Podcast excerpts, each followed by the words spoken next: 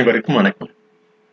யாவரும் ஒன்றென்று கொள்கையில் யாதும் ஊர் என்ற செய்கையில் யாவும் நல்நிலை காண்பதில் யாண்டும் மனிதம் காப்போம் திருக்குறள் என்று பதினொன்று ஐந்து ரெண்டாயிரத்தி இருபத்தி ஒன்று அன்று எழுநூத்தி எழுபதாக திருக்குறளாக பகைமாட்சி என்ற திருக்குறளை காண உள்ளோம் பகைமாட்சி என்ற திருக்குறளில்